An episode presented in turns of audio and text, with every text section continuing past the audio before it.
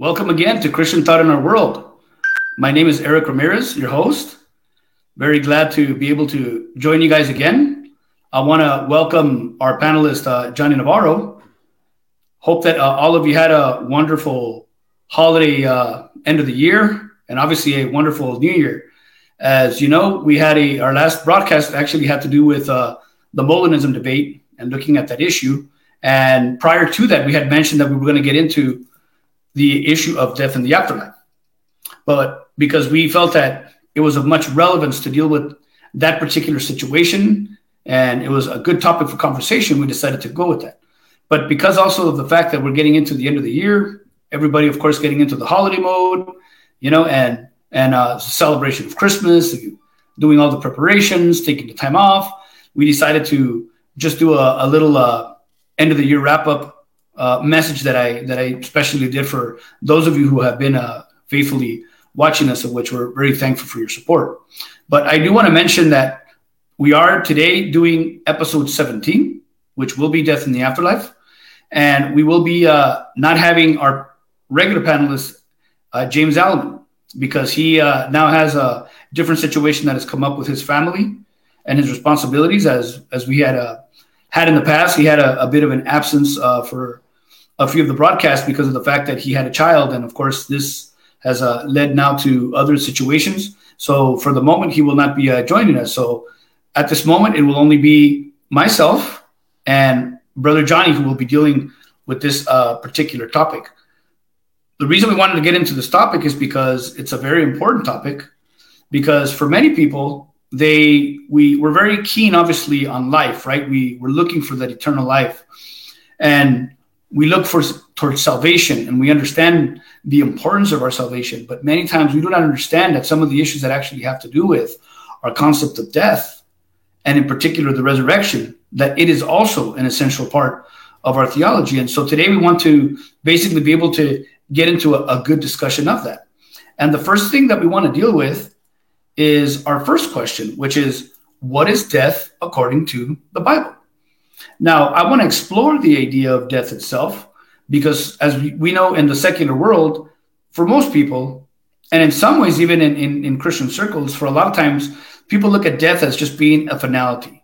It's the end of the existence of someone. Someone has just disappeared and gone away. Their body has rotted into the ground, and that's pretty much it. And so as Christians, we actually shouldn't look at that at death in that way, because Jesus himself addressed this issue with the Sadducees, and it is an important thing that we have to understand because there are also many groups out there who claim to be quote unquote Christians and have actually very different views on this particular topic, and so that's one of the reasons why we want to get into it. And I'd like to go ahead and uh, pick your brain, brother Johnny, on some of the thoughts you have on this issue and maybe perhaps uh, some of the things that you've heard of what people believe death is. Well, when it comes to the subject of death, it's a, it's a it's a sad issue. Some people take it very, very emotionally. Uh, I mean, most people do, but other people are very uh, very easygoing about it. Hey, you know, it's just a part of life, and and uh, they don't really care much. Sometimes they feel happy, depending on your religious or philosophical tradition. And recently, in uh, in recent uh, weeks and months, you know, we saw the death of uh, the the legendary stand-up comedian Norm Macdonald. Uh, Bob Saget, his good friend, just passed away recently, and uh, we we know that the the the legendary Betty White uh, who was famous for doing the Golden Girls. She recently passed away. And also the, uh, I forget the name of that, I forget his name. he, he came out on some older movies before I was born. he recently died as well. and in my own family and the extended family, there were a couple of relatives who recently just passed away within days of each other. They were a married couple that had died and uh, they were professing Christians, so I do believe that they, they had faith, you know. Uh, uh, mm-hmm. The issue when, when it comes to this is that there's a lot of misconceptions. I remember speaking with a relative of mine when I was a boy, when I was younger, uh, and uh, I, I said, I, we were talking about reincarnation, and uh, I said to her, well, the Bible contradicts it. And she says, well, where does this contradict that? I said, in Hebrews 9.27, it says it is appointed for men to die once and then comes judgment. And she said, oh. And the interesting thing about that is that people don't know how uh, these questions come up. You go to funerals and people are asking questions like, what do you think happens? Do you think she went to heaven? Do you went to hell? What about purgatory? What about all these different kinds of things? But it really boils down to what does the Bible have to say about this? And so when, when you look at the fall in Genesis chapter 3, uh, God had warned Adam and Eve. Uh, he said, uh, The day that you eat of this fruit, you shall surely die. And so, and there's been, there have been different interpretations as to what he meant by the day that you eat of it, uh, or what he meant by death. And I have my own particular interpretation, and we can explore that a little bit more. But the, the, the point that the Bible makes is that death from the biblical Judeo Christian tradition means the death of the body, the separation of the inner man. This is the immaterial aspect of man, which we refer to as the spirit or the soul. Uh, some people believe it's the soul and the spirit are two different things. I do not, but what they're saying is that what we're saying is that that inner immaterial aspect of us that that lives in this tent, the, as Peter refers to it, uh, basically departs from the body and goes elsewhere. That's what death means, and uh, we we have to, usually we measure it by biological functions. When when a person is is uh, when a doctor declares that someone is dead, what they mean is that the body is no longer behaving biologically as a living organism anymore. It's now declared dead. But theologically speaking, a person's not actually dead until the spirit or soul have departed from the body. And that's something that we can more or less determine. You know, if someone gets their head cut off, their body's no longer functioning, and it's safe to say, that their spirit has departed their body. Uh, and so that's what we mean by the subject of death. And uh, so that's what's important. Yes, and it's, it's I find it interesting that you make you make a particular point, which is that there's a lot of people who you know confess being believers and that they believe in the Bible, and yet isn't it interesting how they're willing to look at what's outside the Bible to look at how to determine uh, you know what is uh, what is death or the afterlife because if you're a Christian, I mean, what evidence do you have of something like uh, reincarnation?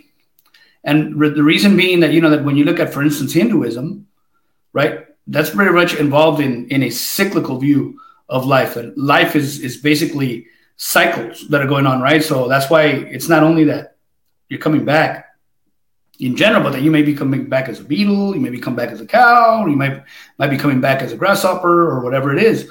And obviously, we don't see that kind of a concept in the Bible.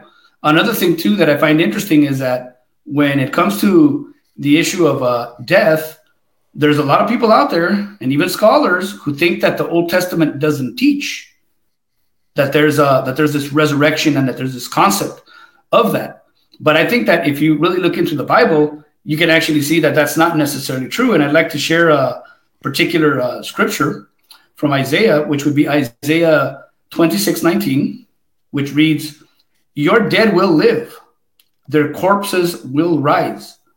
You who lie in the dust, awake and shout for joy, for your dew is as the dew of the dawn, and the earth will give birth to the departed spirits.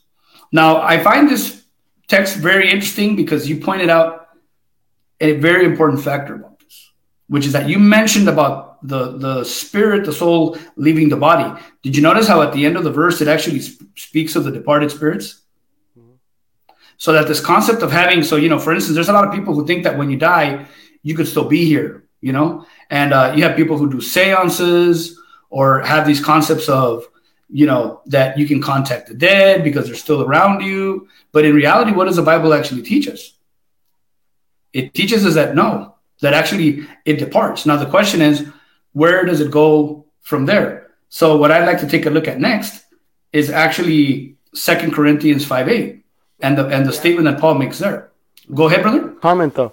Yes. I think that one of the things that people uh, miss there, and, and I, it's been pointed out in certain authors, is that the very fact that the Bible prohibits necromancy, that's where you're actually, in essence, fraternizing with departed spirits. Why would yes. the Bible forbid something unless the people had a belief that the spirits of the departed continue to exist in another uh, state of uh, existence? So this show, this proves itself that among the Jewish people, this practice did exist. Not that we believe it, because the Bible is condemning it. This is demonic. Right. Uh, this, this is something that is forbidden in Scripture because you are you are basically engaging with spiritual forces that uh, we have no business doing. We're supposed to do what God tells us to do. We're not supposed to just be uh, tapping into that spiritual dimension the way that others want to do. But the issue is that the very fact that there were people that said, I want to talk to the departed spirit of so and so means that they had a concept of the afterlife and not the soul sleep doctrine that, that, that a lot of higher critical scholars, of course, we know that Seventh day Adventists and Jehovah's Witnesses, who got it from the Seventh day Adventists, believe in the idea that when we die, we cease to exist. Got it. Yeah, another concept too that you can see this very clearly is in the ancient religions, particularly the religions in Mesopotamia, where there wasn't of this belief that you cease to be. They all had a belief of the afterlife, right? And so, for instance, we know that even with the Egyptians, you know, when you look at the mummies, they, things were buried with them because they believed that these were things that they were going to have in the in the in the life to come. You know, and this is a practice that even goes over to Chinese culture. I don't know if a lot of people uh, know this, but it's kind of like a, I think there was a I'm not. I, I didn't. I, I, remember watching the first film. I don't. I haven't watched the other films, but I do remember that. I think in the second film of The Mummy, you know, with Brendan Fraser, there was one uh, particular uh, uh, film in which they you, you get this whole uh, army that that's kind of brought back to life. And the reason why is because this was actually one of the things that some of the emperors would do. They would they would be buried, and not only their wives but their subjects were also buried with them because they believed that they were part of them and that they were needed in, in, in the life to come. And it's a very interesting thing because why would they believe that? You know, I think there's something much more spiritual going on uh, in those times that obviously we, we're not privy to because even, you know, when Moses wrote the, uh, you know, uh, what's called the, uh, the Torah, you know, the five books, this would have been a time even after the time of Abraham. And we had obviously civilizations before that introducing these concepts so that we see actually the Bible as being God in essence, in essence, clarifying these things. And so, what I wanted to make the point about with uh, Paul's statement in uh, 2 Corinthians 5 8 is that he says, Yes, we are of good courage, and we would rather be away from the body and at home with the Lord. So that this is also very clear to us that are believers. Where where do we go, Johnny? Where are we when our body ceases to ceases to have life right in it? Where do we go? I'm asking you the question. Oh, if, yeah, if you'd like to expand on that. Yeah. Yes, yeah, sorry. From the from the Christian point of view, we believe that if you have faith in Jesus Christ, uh, you put your faith in the God of Abraham and in His Messiah Jesus Christ, then we believe that your spirit departs His body, our, our bodies, and then we go into the presence of God. Uh, 2 Corinthians 5 8, absent from the body, present with the Lord. Uh, or you look at Philippians chapter 1, where Paul says uh, he would rather depart and be with Christ, and he's referring to his death. So yes. th- this is a plane. Now, of course, one of the things that gets talked about, of course, is the, the story of the rich man and Lazarus, which is in Luke chapter 16. Uh, and in, in that in particular story, uh, Jesus is actually uh, basically tapping into uh, a known concept among the Jewish people. Like this is documentable fact. It's in the Talmud. It's in the the Second Temple writings of the Jews that they believe that when a person died, they went to a place called Sheol, uh, and that in, in Greek, uh, I believe the correct pronunciation was Hades. Usually we pronounce it Hades uh, in American style, uh, and so uh, the, the the Greek word Hades or the Hebrew word Sheol referred to the abode of the dead, and sometimes they would refer to the spirits that were in, in Sheol as the shades of Sheol. And so the the idea of Sheol among the Jews and the concept of a Sheol did exist among the ancient Near East. It wasn't like Judaism was in a vacuum mm. holding to some doctrine of the afterlife and no one else. Everyone in the ancient Near East had a concept of the afterlife, and so the Jews had this belief that there was a place called paradise or the bosom of Abraham where the saints went to live in peace and bliss and so forth and then there was a place of torment. I, I believe the place was called Tartarus, is how it's referred to in one of Peter's epistles. So there were these two compartments. And so among Christians historically, there has been the belief that Christians, when they pass away, they go there unless they're martyrs, because in Revelation 6 9, it mentions that the souls of the martyrs were under the altar in heaven. And so there were Christians who believed that the only way you could go to heaven is if you were martyred. But other than that, if you were saved, you went into Hades or, or Sheol uh, to go into the place for the rest of the saints. However, we as uh, we in, in, the modern uh, time, we have come to understand that paradise for Christians today is heaven itself, because we believe that when Christ uh, inaugurated the new covenant, established His kingdom, He took captives, a host of captives, uh, and so when he ascended to heaven, all of the saints who were in Sheol, this is from Ephesians chapter 4, verses 8 through 10, I believe. Uh, mm-hmm. He took all of the saints that were in Sheol, paradise, and took them into heaven. And so now Sheol, or Hades, uh, this is the abode for those who are basically not saved. That, that would be the modern. For the condemned, so to speak. Yeah. Yes. Yeah, and I, and I think that one of the things that uh, is is very interesting too is that, you know, uh, for those people who think, you know, this is this is it, you know, and uh, this is the end. And, and I think there's uh, certain appeals that are made to uh, certain scriptures in uh, Ecclesiastes, and uh, I actually didn't get a chance to uh, get to those, and I wish I would have been able to use those as examples. But where it seems like as if Solomon is writing, you know, that this is it, you know, your body goes into the ground, and that's pretty much it. But obviously, we have to look at the perspective from which that was being written because it's very different, right? There's a different different tone and a different way of speaking in which Solomon had in the Proverbs and what he had, you know, in Ecclesiastes. I was recently uh, speaking with a brother, and that's one of the things that he was saying, you know, that when obviously Solomon started out, he started out as a very spiritual, very spiritual man, you know, and and was obviously blessed with great wisdom by the Lord. And it seems like that it's very positive uh, factor of, of, these of spiritual truth is given to us in the Proverbs. But when you get to the Ecclesiastes, seems, he seems to have a much more earthly view, and so he seems to be more cynical in his speak. But he's basically speaking from the perspective of the human perspective, right? That's why he says, you know, vanity of vanity, you know, all is vanity.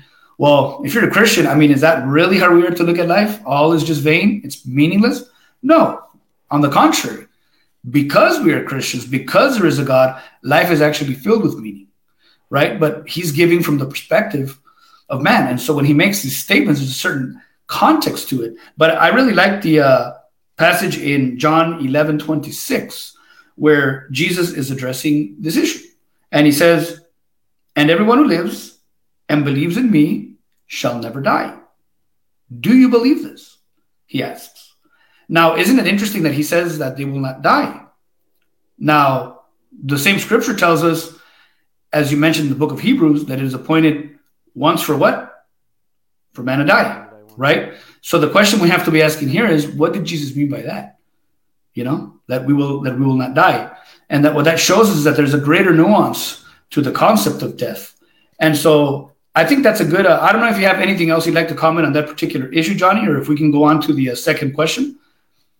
Uh, yeah, I mean, the, the for example, uh, uh, the, the, book of Ecclesiastes, I actually like to refer to it as a God's love letter to atheists or to secular mm-hmm. supernatural, uh, deny the supernatural. I mean, because right. what one of the phrases that's repeated repeatedly in the book of Ecclesiastes is uh, "under the sun." And so what he's saying is that there's nothing new under the sun. People live, people die, people get healthy, people are poor, people are healthy, people are sick. There's nothing new under the sun. There's evil, there's good. If you have the person who lives uh, the healthiest and richest life, with you know he has this this person has their family, has their kids, everyone's healthy and wealthy, and then they die, And then you have this other person who doesn't have health, doesn't have wealth. They, they are completely impoverished and miserable. A thousand years from now, those people, if anything, might be a memory because they will be dust. And that and that's the point. At the end of the day, it does not matter who who they are or how they lived, uh, because at the end of the day, we're all just dust. We're all just particles, and you know, just things that that that that exist for no ran- for no reason. It's all randomness. With Christianity, we have purpose. We are created for a purpose. And then when we look at the atrocities of history, when you look at the Hitlers of the, of the that the earth has produced, those individuals will be held accountable on what we call the day of judgment. So you, you that means that one day these evil individuals will be resurrected from the dead, and we'll talk about the resurrection in a future show. Uh, they will be judged for that. But I mean, one of the things that that that has helped me in my own life because I once had to experience uh, looking at my own mortality, and it says in Ecclesiastes 8 no man has the power over the wind to contain it, so no one has the power over the day of his death. So we don't know when we die. And as I said before, when, talked about, when I talked about the death of some of these celebrities uh, who were very beloved, and I was a fan of many of them, uh, and when I look at the relatives, you know, I, I was there the day that my stepfather died, and I was very close to him. Uh, brother, uh, brother Eric, you knew him as well. And so mm-hmm. uh, I was there when he passed away, and it was a very painful experience. He was a professing Christian, and uh, I believe he is in heaven now, and so he's no longer in pain. Uh, but but the issue but the issue that we have to focus on is uh, what what can we control? And the one thing we can't control that it's not within our domain is the day that we're going to die. The only thing that is within our dominion or in our jurisdiction as it is given to us by God is how we're going to live between the day we're born and before we die. That's the one thing that's within our domain, within the divine providence of God. Yes, that's yeah. I think that's a very sobering, very sobering point. You know, regarding the issue because there's obviously, and it's very important that we understand the context of things, right? Because we can sometimes uh, there are statements in the Bible that sound like they're saying one thing, and then you hear another statement in another in another area, and it sounds like they're contradicting, but it's because it's being spoken of from a different perspective. And I like that you uh, brought that clarification. So, kind of getting into now into the next uh, area of, uh, of our discussion regarding the uh, the nature of death and the afterlife. Uh, the second question that uh, we wanted to deal with is how did Adam and Eve, excuse me, how did Adam and Eve die at the fall? And this is obviously something that you and I have had good discussions with, right? Because especially in, in the context of studying uh, uh, preterism or, or full preterism or pantelism, whatever you want to call it, you know, uh, the issue does come up of those who believe, for instance, that Christ has come, the resurrection has already occurred, right? And so obviously that is that is a problem because when you look at you know Genesis, when it spoke of death, then what did that mean? And I remember uh, actually uh, it's too bad James isn't here, but you know, we were involved in a, or he was actually involved in a conversation in which uh, two individuals were basically having a discussion on what what was the nature of the death that was being spoken of in Genesis. One was saying this is referring to the physical death that was to come, and then the other one was saying no, no, no, it was actually spiritual. It, it was it was a spiritual thing that happened. And so, in addressing that, brother, uh, brother Johnny, you had mentioned earlier that you actually had a concept regarding this. I don't know if you'd like to maybe take some time right now to kind of unwrap that and let us know uh, what your view is regarding this particular issue uh, and what you believe regarding what, what Genesis says regarding uh, the death. Uh, yeah, uh, I'll try to be brief. Obviously, among Christians, the, the prevailing view among evangelicals, particularly among fundamentalists, obviously that's not the same thing as talking about the scholarly community. That we're talking about the Hebrew scholars and the Greek scholars, the New Testament and Old Testament scholars. Uh, the issue here has to do with what condition was Adam's body in prior to the fall, and this gets into some of the arguments that are had between young Earth creationists like yourself or, or Brother James Aleman and and old Earth creationists such as like the Hugh Rosses, the Josh McDowells, the Bill Craigs, and so on and so forth. Whereas I'm actually neutral on this issue, but uh, our theological positions are kind of have to define how we understand the subject of what happened during the fall.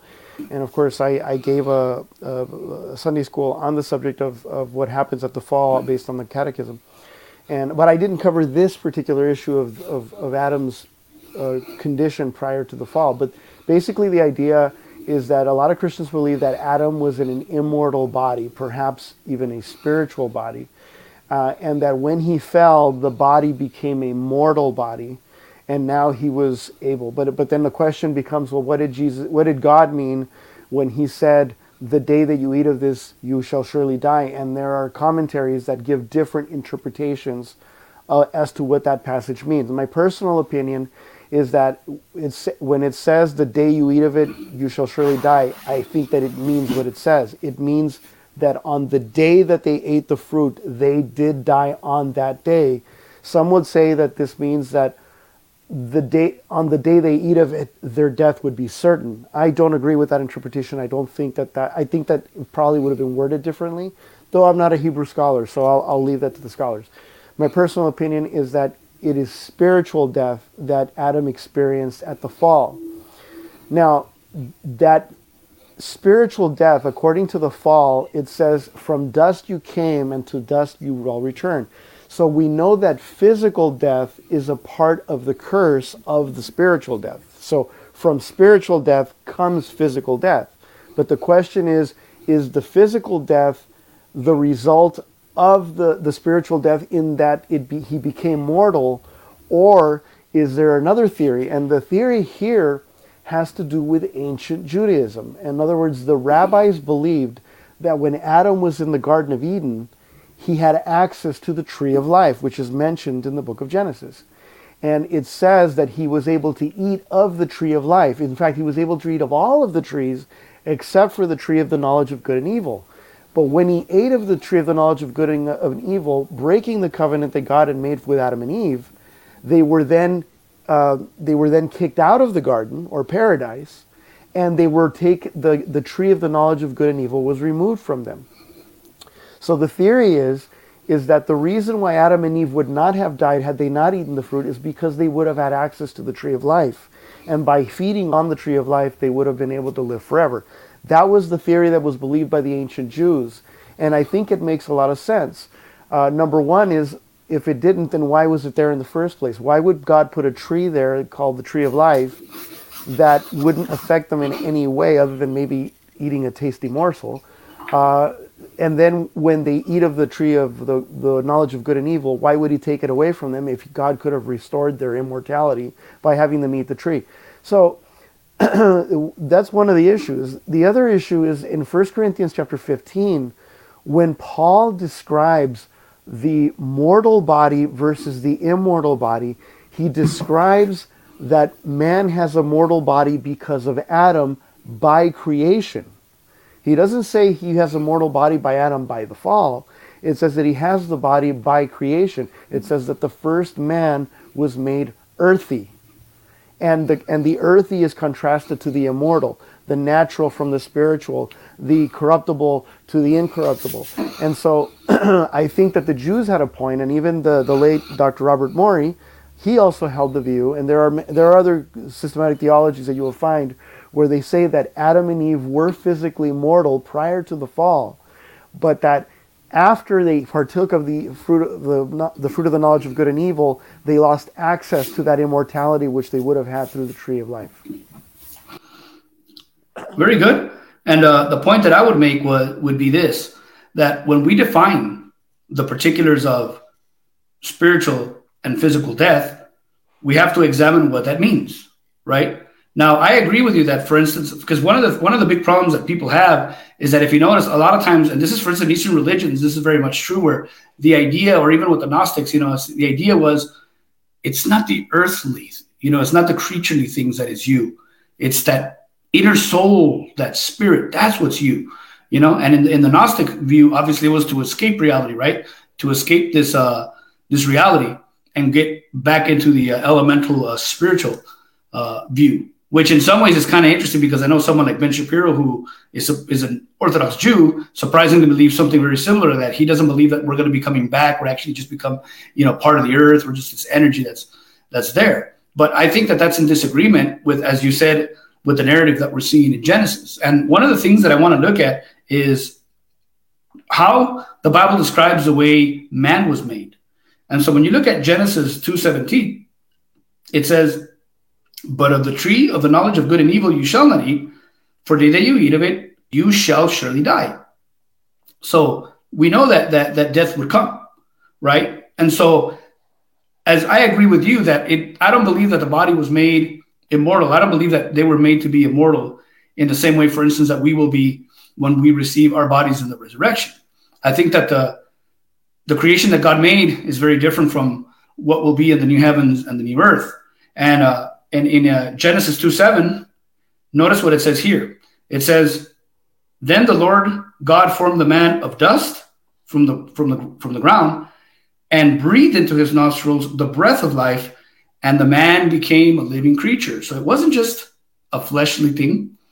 The flesh had to have a spiritual element to it. So that to me, when I look at what happened in the fall, it has to be both.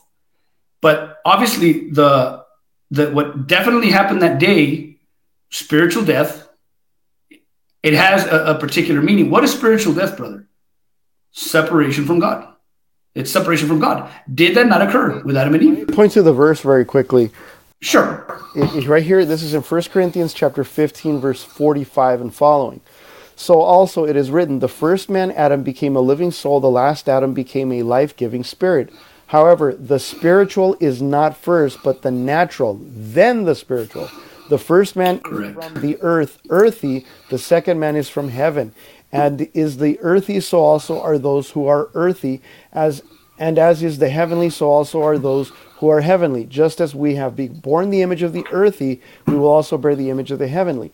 And so the, the issue that I've made is that the that because we bear the image of the earthy by Adam, by creation, because the earthy, the natural, uh, is first, then comes the heavenly. The the position that is held by by by the standard evangelical or fundamentalist view is that we would have had heavenly bodies prior to the fall and then became earthy, natural, mortal bodies, and then we go back to having the spiritual. But according to 1 Corinthians 15, it seems to be indicating that we had earthly, mortal bodies prior. Yes, yes, because I agree. Because I do think that there's a difference in the creation. I think that that can be seen even in the way God, uh, for instance, works out in the covenants. Can we say that the old covenant is the same as the new covenant? If that were so, why would the book of Hebrews actually refer to the new covenant as a better covenant? there's a difference in the nature there. There has to be a difference in the nature. And there seems to be a something that I see people making a little bit of a fallacy, which is a fallacy which in a different context, I know uh, James White refers to ultimate, uh, uh, uh is, he calls it ultimate uh, equivalency. I, I, I, can't remember the term that he uses, but that because one thing is one way, it necessarily has to be the same way in the other. So, and I think that I disagree with that. I think that God created this world to be in, in, a, in a certain nature and way of being. And for instance, uh, going back to the whole concept of we understand that spiritually, Adam and Eve died. They were separated from God. And as a matter of fact, that's what happens to us, right?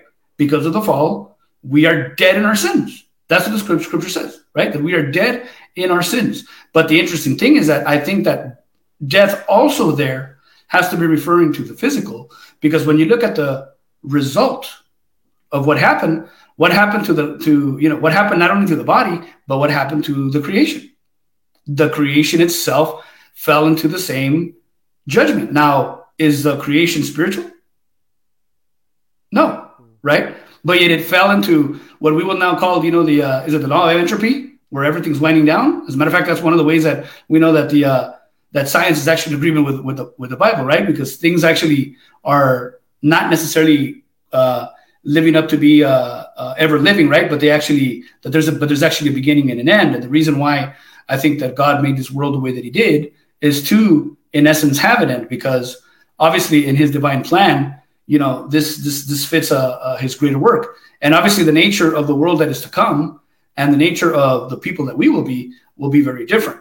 And so I think that that's one of the things that has to be uh, strongly considered, particularly also when we look at the concept of of uh, such as in the book of Revelation when it speaks about the resurrection, it speaks about the first resurrection and the second resurrection. If you notice in the first resurrection, it seems to be an indication speaking about actually the spiritual condition, right? Because it says that those who receive the the first resurrection, right, that they are partakers of what? Of the second resurrection. But those who don't get that first resurrection, they don't even have the ability to get into the second resurrection. Why? Because the first thing that that uh, that we see is that we have to have that reconnection with God, and it's that reconnection that that God that uh, Jesus brings, which then allows us to obviously receive the ultimate uh, salvation. And I say this in the sense that obviously we uh, there's different facets to salvation, but one of them is that we have to be saved from this damnable body, right, from this body of, of death that Paul refers to, so that the resurrection is actually. Go ahead. Second resurrection. Are you talking about the uh, the resurrection to eternal life? Yes. I'm talking about the way it refers to it in the book of Revelation, where it speaks about, you know, so um, I'm, unfortunately, I, I uh, because you know uh, we, we were going to have a third panelist. I I didn't I didn't uh, get into this particular uh, verses, but uh, we, we, could look into that if it's uh, if it's important enough and anybody has a question. But but I do. But yeah, but in the book of Revelation, it seems to me that it does describe two different two different resurrections, and it seems to me that the first one has to do with spiritual resurrection, and the second one has to do with with the uh, physical resurrection in which Christ comes.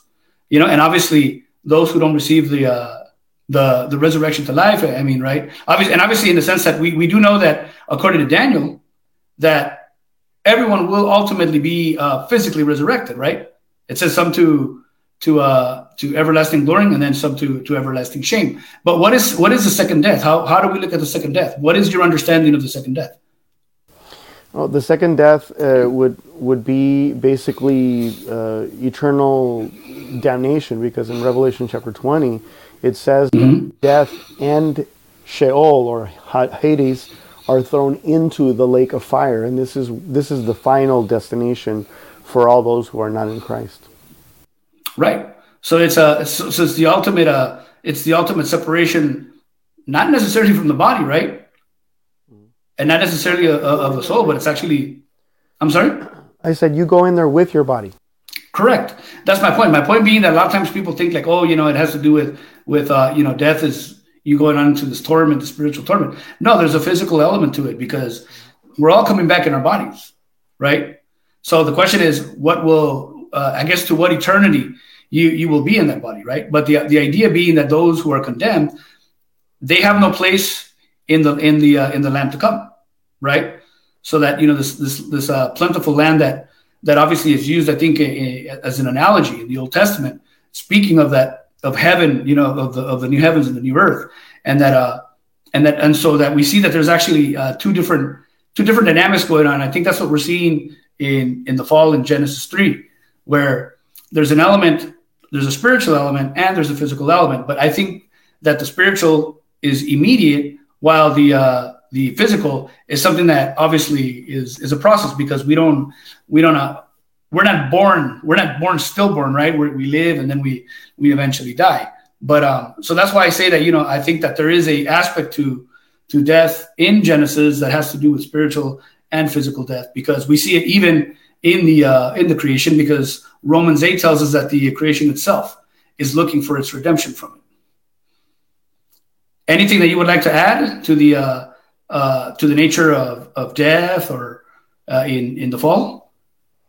Uh, yes, I mean just to briefly uh, just to briefly make one observation is because what you'll find among certain groups such as Jehovah's Witnesses, uh, Seventh Day Adventists, and others is that Sheol uh, refers to the grave, and that it's the final rest because we we basically are souls. In other words, our body, uh, our body and our soul. That's what we. In other words, when the when this body is alive, we are a soul. Not that our soul leaves our body, but that we are the soul uh, when God creates us.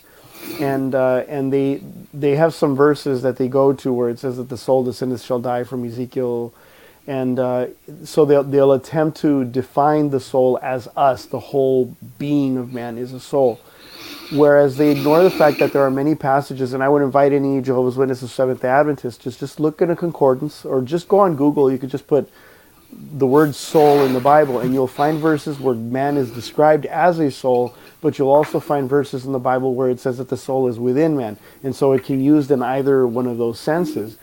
But in, in particular, you you find a, a verse that is in uh, Matthew chapter 10, verse 28.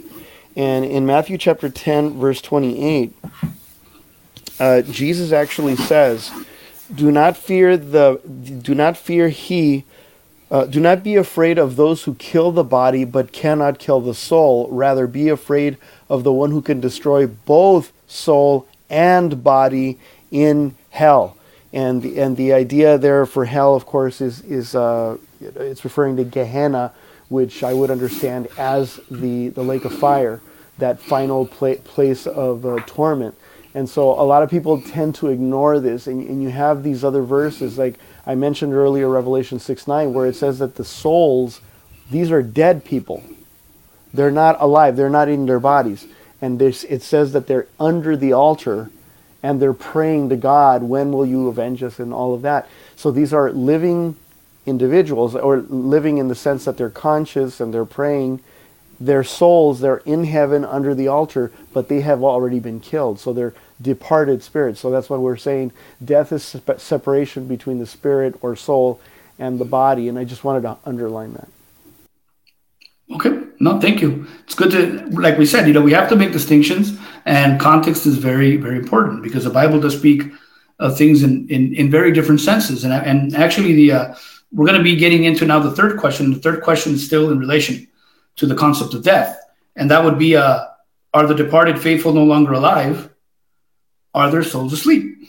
Right, and that's the whole idea, right? Which is, do we just cease to be, you know, until we're called back to our bodies, and then all of a sudden, you know, our souls are back, or are we still very much, in essence, alive? Are we conscious beings?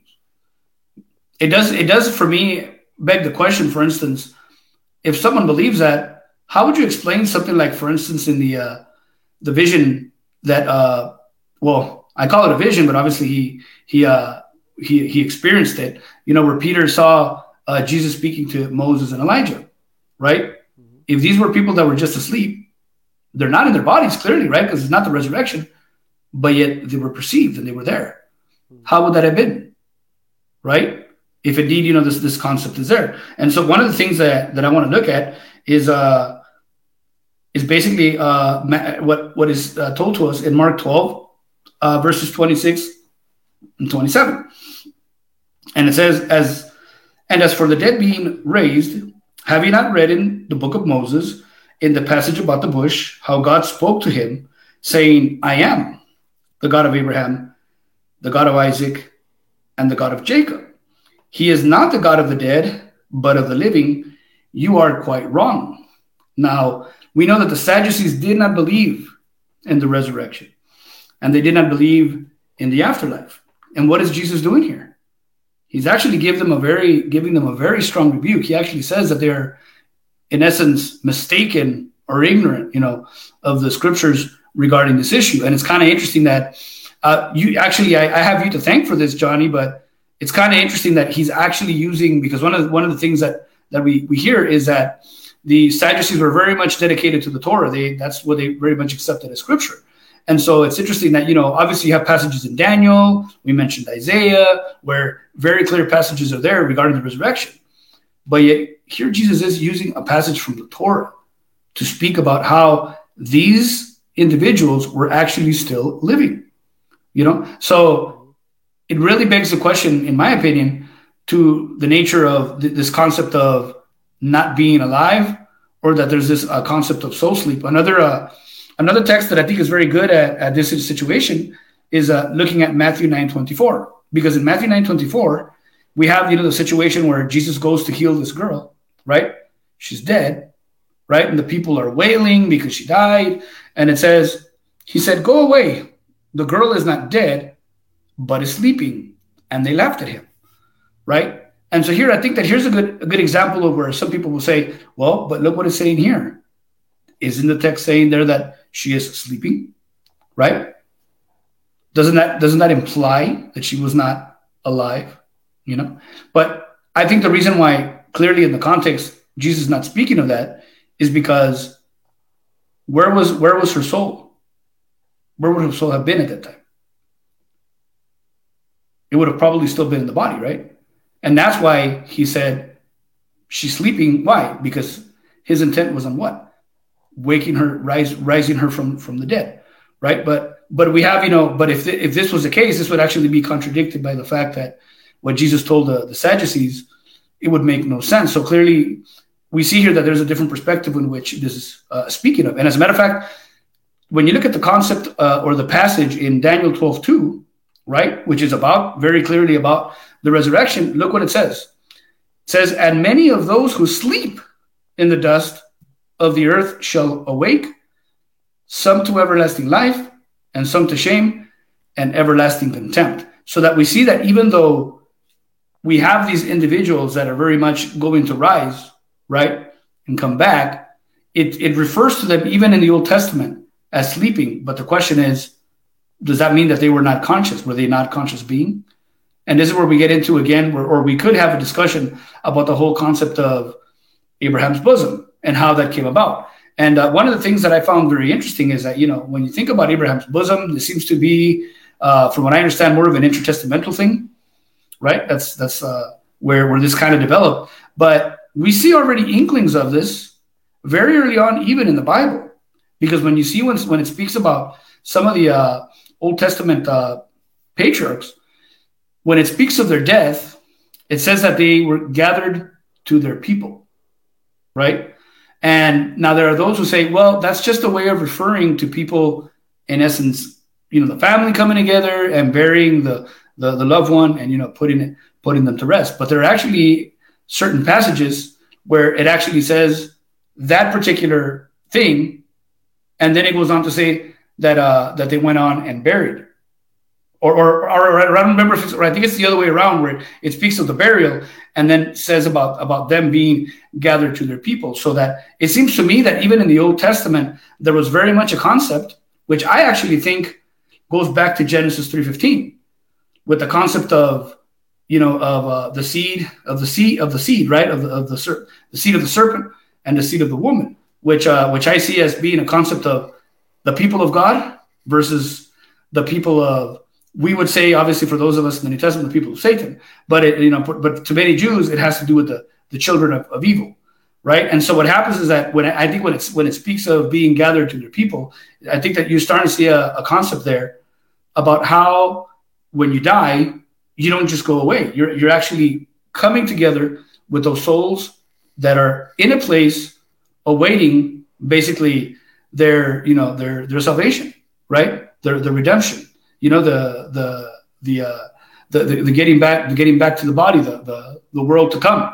And and I think that that's a concept that's there. And it seems to me that the uh, the concept of, of Abraham's bosom is a, a, further development of that. Because I know that there's also a uh, I'm going here off the top of my head but there are certain uh, works Jewish works that mention that even those Gentiles that are righteous it says that they will have a place with Abraham Isaac and, and Jacob you know, so so it shows you that even they understood that whoever is righteous, you just you know, it's not like okay, you're just wherever. It, it had the concept that it, everybody was being in in in this particular place, you know, which of course we we understand to to be a Hades or Sheol in the Old Testament, but obviously in the in the reality now in Christ, it's a different understanding because we know we know now that that uh, to be with uh, to be absent from the body means to be present with the Lord. I don't think the Lord's a present in Hades, right? He's present.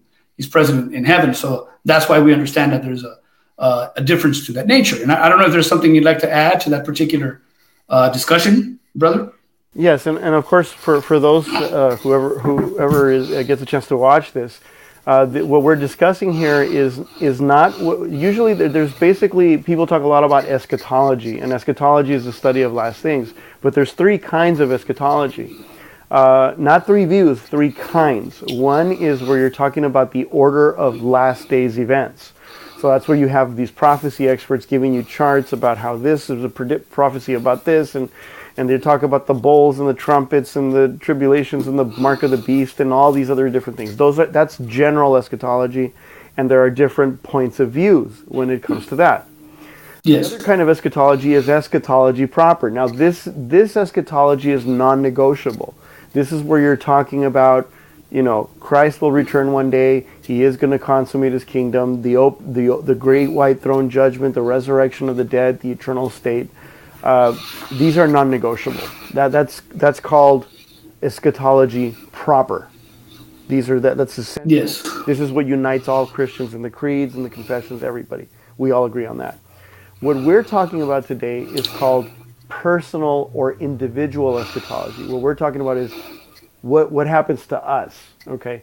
And so one of the things that we can look at as a boundary is that the bible says that man is made earthly first. In zechariah 12.1 god says that he creates the forms the soul the spirit of man within him. In other words we, our origin our genesis is on earth. We are from the earth we weren't there so when god confronts job and he says, Where were you when I did fill in the blank? The reason why God asked that question is because the answer is Job wasn't there. We were not there. So it's not that we existed in some sort of energy field like, uh, like is found in Eastern mysticism or Hinduism or even Buddhism or New Ageism or anything else like that. We were not there.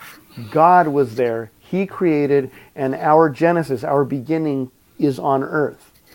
And then what we have are these stages in which we live this life, this earthly life that we're living right now. We eventually we're going to die.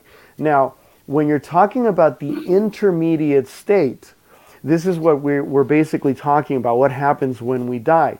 Now, one of the passages that, are, that is looked at, and it's, it's a bit of a problem passage for groups like Jehovah's Witnesses and Seventh day Adventists. And this one here is from uh, Luke chapter 23, verse 43. It says, Jesus answered him, he's talking to the thief on the cross, I tell you the truth, today you will be with me in paradise. Now, the, the, groups like the Jehovah's Witnesses, if you look at their New World Translation, when it says, I tell you the truth, today you will be with me in paradise, they usually our translations will have a comma at the end of the word truth and then after that you'll have the phrase today you will be with me in paradise. So the jehovah's witnesses uh, ch- changed the grammar and removed the comma after the word truth and they put it after the word today. So instead it says i tell you the truth today you will be with me in paradise. So in other words you, you will be with me in paradise but i'm telling you that today. The problem is that the phrase uh, I tell you the truth, or verily I say, uh, it's usually it's a construction that Jesus uses uh, very, very frequently in the New Testament, where Jesus will say, I, "Verily, verily I say unto you." He uses that phrase over and over again, and so everyone knows that that is a constructed phrase that Jesus uses in the New Testament. And once you finish the phrase, you put a comma, and then Jesus introduces whatever he's about to announce. And so the, the Jehovah's Witnesses are adding the word comma after the word today purely to, to try and protect a doctrine. The fact is that Jesus is saying, I tell you the truth, today you will be with me in paradise. So th- that day when the thief on the cross died, he was with Jesus in paradise. So if if you believe in soul sleep or the idea that when you die, that's it, there's nothing more beyond that, then th- this passage is a problem because Jesus is saying that he would be alive that day in paradise. So uh, we, we need to understand that from a Christian point of view. Now, yes, there were discussions because there are places where the Bible refers to us as being asleep. Even in 1 Thessalonians 4, it says, not all will be, I'm sorry, 1 Corinthians 50, 51, it says, not all will be asleep in the resurrection, but all will, but all will be changed. Well, because when we die, our physical bodies take the form of someone who's asleep. If you've ever looked inside of a coffin and a person's laying there, people usually traditionally close the person's eyes. Uh, in fact, among the Greeks, what they would do is they would close the eyes of the person that had died and they put coins on their eyes because they believed that those coins would pay the boatman on the way to their judgment. So, in, in the ancient world, this was a common belief. Among the Jews, They were simply li- leaving the body in the burial, preparing it for resurrection at some point. But they re- but they understood that the spirit went to Sheol to to either a place of paradise or a place of punishment. So among the Jews, there were those, and they were the Sadducees. These were people who believed that there weren't any spirits, people didn't die and their spirit didn't go anywhere, and they didn't believe in the resurrection. And so when Jesus argued with the, the Sadducees, he had to come at them at, from a different angle. Uh, that's why he does he doesn't quote from anything outside of the five books of Moses when he argues with the Sadducees. He only quotes from the five books of Moses with them, whereas when he deals with the scribes or the Pharisees, he will quote from the rest of the Old Testament. Yes, and I think that's a that's a, that's actually a good distinction, a very a very good point that you pointed out. And actually, I, I liked what you mentioned about the the situation with the thief on the cross. That's something actually that I did not know, and I and I hadn't examined. So I think that this will definitely be a, a great point to consider to people. Well, we're get, we're running down to kind of the last few minutes, and I want to go ahead and and kind of start wrapping things up and basically understanding that today we basically spoke about the nature of death, right? What we know the Bible speaks about the nature of of death for man, right? And we also basically uh, dealt with some of the issue with the intermediate state. In other words, where where does this where is the soul, right? We know that the body goes into the dust, but what happens to us? What happens to us? Were we just, you know, not not conscious? No, we're still very much conscious beings, you know. But uh, so what we want to look at next is basically the concept of the resurrection and the life that is to come. So this is going to be dealing a little bit more with the concept of, of the afterlife, and so that's something that we will be uh, looking forward to do in the uh, in the next session. Now, last week we were supposed to be doing a broadcast, but due to some sicknesses, uh, we were unable to do that, and so we did the broadcast today in order to make up for what we were supposed to do last week. But we want to stay on schedule with the way we were having the, the show. So next week we will have actually part two of this discussion, and we will be resuming this. So I want to thank you for joining us today. And we obviously are very uh, thankful for those of you who are following us and are supporting us. And I want to remind you to like, to comment, to share regarding the show. We want to remind you that we're also in audio form so that you can go on Spotify, on Amazon, you can go on Apple, and be able to find the show.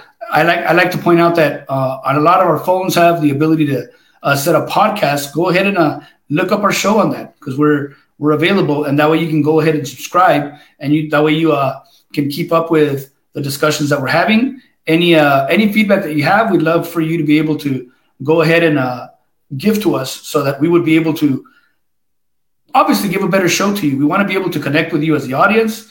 You know, we want to be we're here for you guys. You know, this is a show that's not only being done for ourselves, we are definitely being edified in this because in the process of doing this, we're not only sharing the things that we know, but the things that we've come to learn, but we want to be able to really engage with you guys. So we ask you to consider uh, also to follow us on social media. And I'd like to actually throw it over to Johnny if you can give some information on that, Johnny, since you're kind of the expert in that area.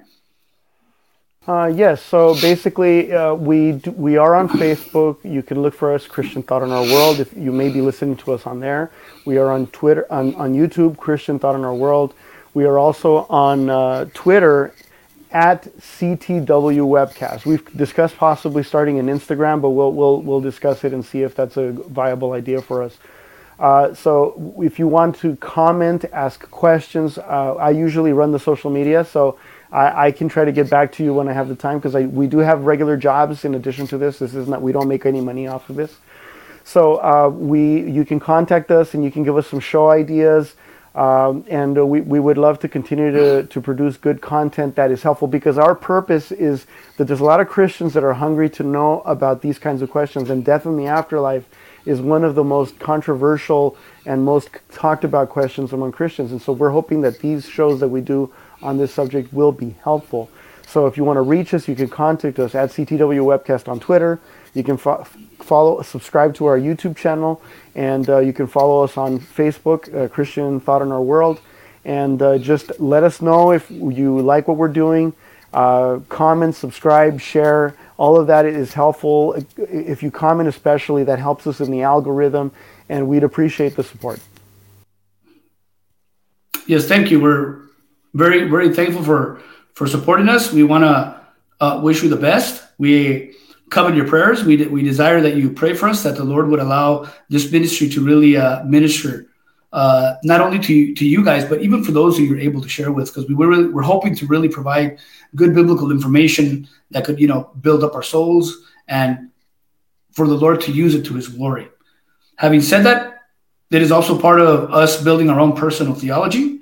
And in light of that, I'd like to say what I usually like to end the show with, which is that theology isn't something that's just for pastors and scholars, but it's actually for someone like you. So keep us in mind. May God bless you, and we will catch you next time.